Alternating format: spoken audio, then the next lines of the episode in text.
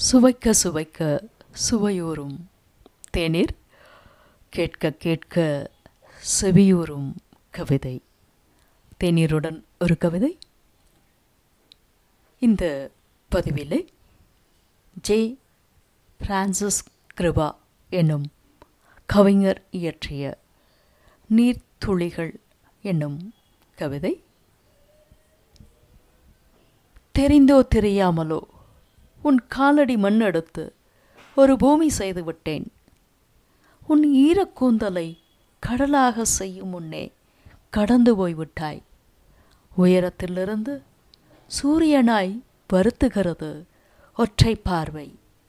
வெப்பத்தில் வரல்கிறது எனது சின்னஞ்சிறிய பூமி. நீரூற்று தேடி கிணறுகள் தோண்டினால் பீரிட்டு அடிக்கிறது ரத்தம். கண்ணே இரண்டொரு தீர்த்த மணிகளை தானமிடு. உங்கள் செவிகளை கொஞ்சம் தானமிடுங்கள் கவிதைக்காக. நன்றி.